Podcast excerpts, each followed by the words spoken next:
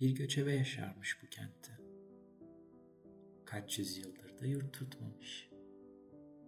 Dönmüş, dolaşmış, nice yaylak, nice kışlak görmüş. Nice yurtlar, nice obalar gezmiş. Kendine tek bir ev bulamamış. En sonunda göğe bakıp yalvarmış, yakarmış. Tanrı ise onun çağrısına kulak asmış. Karşısına bir ay parçası çıkarmış. Evi vermekle kalmayıp anahtarı da üstüne salmış. Evin anahtarına kayıp kapısına da sonsuzluk yazmış. Buna şahit bulunan göçebe ise sonsuz zamanda sadece bir kez kapıyı açıp sonsuza dek kapatmış. Bir döşek kurup sonsuz bir uykuya dalmış.